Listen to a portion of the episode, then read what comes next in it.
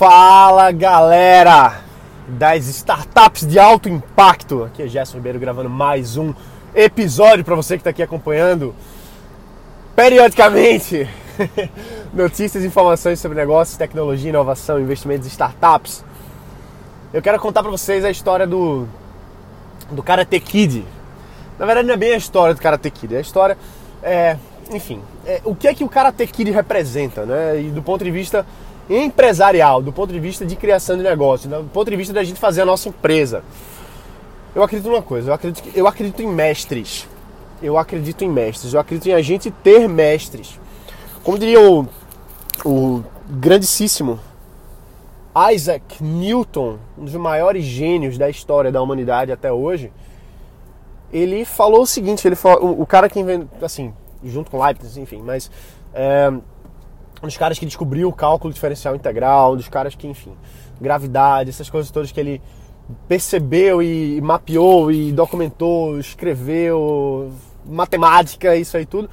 Ele disse assim, um dos maiores gênios, mas ele disse assim: Eu sento no ombro de gigantes, eu estou no ombro de gigantes. O que, que ele quer dizer com isso? Que existiram muitos mestres que vieram antes dele que fizeram a base para aquele conhecimento que ele teve. Então, é como se ele tivesse dado um passinho a mais. Ele não teve que inventar toda a matemática para para chegar naquilo ali. Ele, ele descobriu muita coisa, mas ele se baseou muito nas pessoas que vieram antes dele. Então, dito isso, a gente a gente cria alguma coisa, só que o que a gente faz mesmo é, é se basear no que já existe, é pegar conhecimento de pessoas que já sabem mais do que a gente, que são os nossos mestres.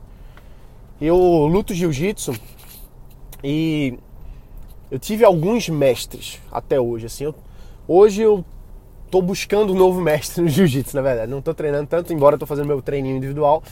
Mas o que acontece no jiu-jitsu, em qualquer arte marcial e qualquer coisa que você está aprendendo, é que existem pessoas que já dedicaram a vida inteira àquele aprendizado.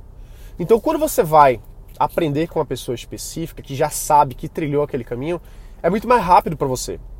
O que, é que eu quero dizer com isso?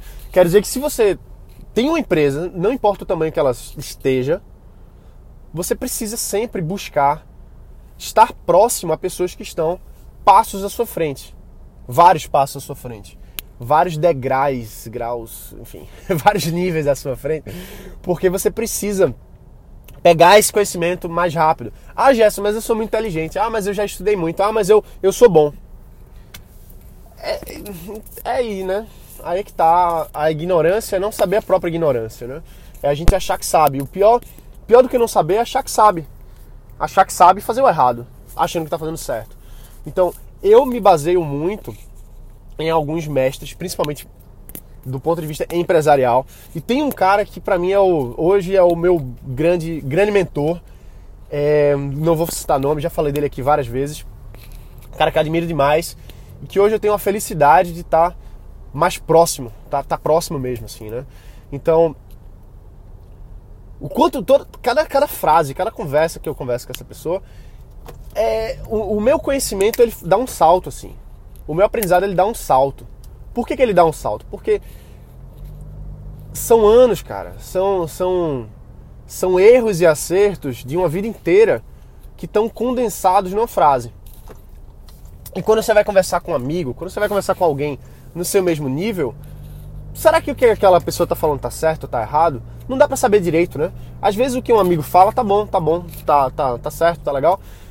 Mas será que é? Será que aquilo ali é a melhor coisa? Será que aquilo ali é embasado em conhecimento prévio, em ação, em execução real, em resultado real? Então quando você chega para uma pessoa, para um, um mestre, vamos dizer assim, né, o Mr. Miyagi, né, o senhor Miyagi, empresarial, seja lá o que, que você está. O, o, o que é que você está aprendendo nesse aspecto. Essa pessoa diz assim para você uma coisa e você, pô, bicho, isso aqui faz sentido. Isso aqui é baseado na experiência dele. Às vezes o mestre ele pode até errar alguma coisa, mas no geral ele sabe o que está falando, ele tem um feeling, ele tem anos e anos de experiência, né? tem aquela coisa das 10 mil horas, que enfim, às vezes é muito mais que isso. Então tem um, já recomendei aqui, mas vou recomendar de novo, um livro do Robert Greene chamado Maestria. Bem-vindo. Pressione o botão ou insira seu cartão. É isso aí. Muito obrigado. Seu cartão e. Valeu. É isso aí. Então, o que, que eu tava falando mesmo? Do Mr. Miyagi.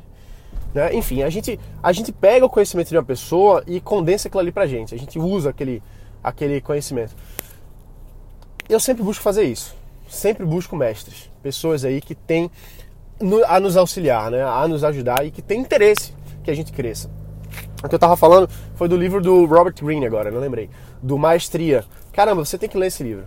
É um livro que mostra pra você como os grandes mestres, Newton e várias outras pessoas aí, se tornaram grandes mestres, se tornaram uh, os gênios na- nas nas suas áreas. E um dos tópicos, um dos capítulos é especificamente sobre você adotar mestres. E não é qualquer mestre, você tem que escolher o seu mestre. Você tem que escolher o quem é que vai quem que vai lhe orientar para você ser o Karate Kid, entendeu? Você ser a pessoa que aquele senhor Miyagi ali vai vai ter interesse em passar todo o conhecimento, porque não é não é fácil para um, um grande empresário como esse cara que eu tô falando aqui ab- abrir mão de qualquer cinco minutinhos por dia. Não é fácil. O cara tem milhões de coisas rodando, tem várias coisas, tem, tem a família dele, tem o lazer dele.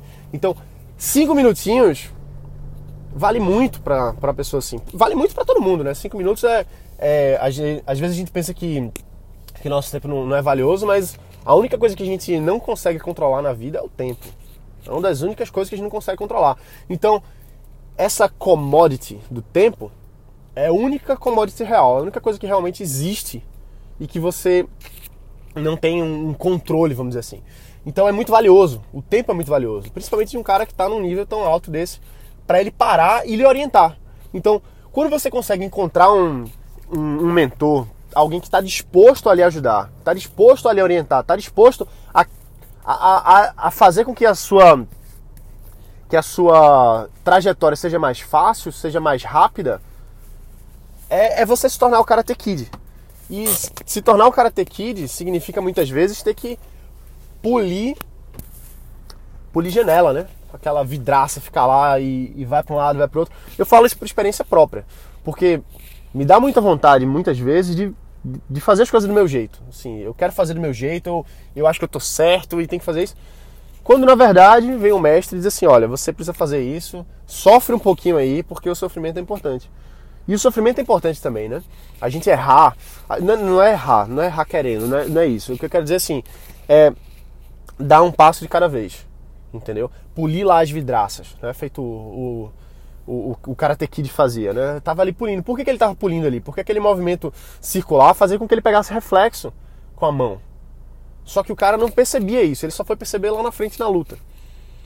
E a mesma coisa, quando os eventos que eu faço, Startup Weekend, no Brasil, no mundo, etc., é, eu busco sempre orientar as pessoas a fazer o quê? A, a se experimentarem, a irem além da sua zona de conforto.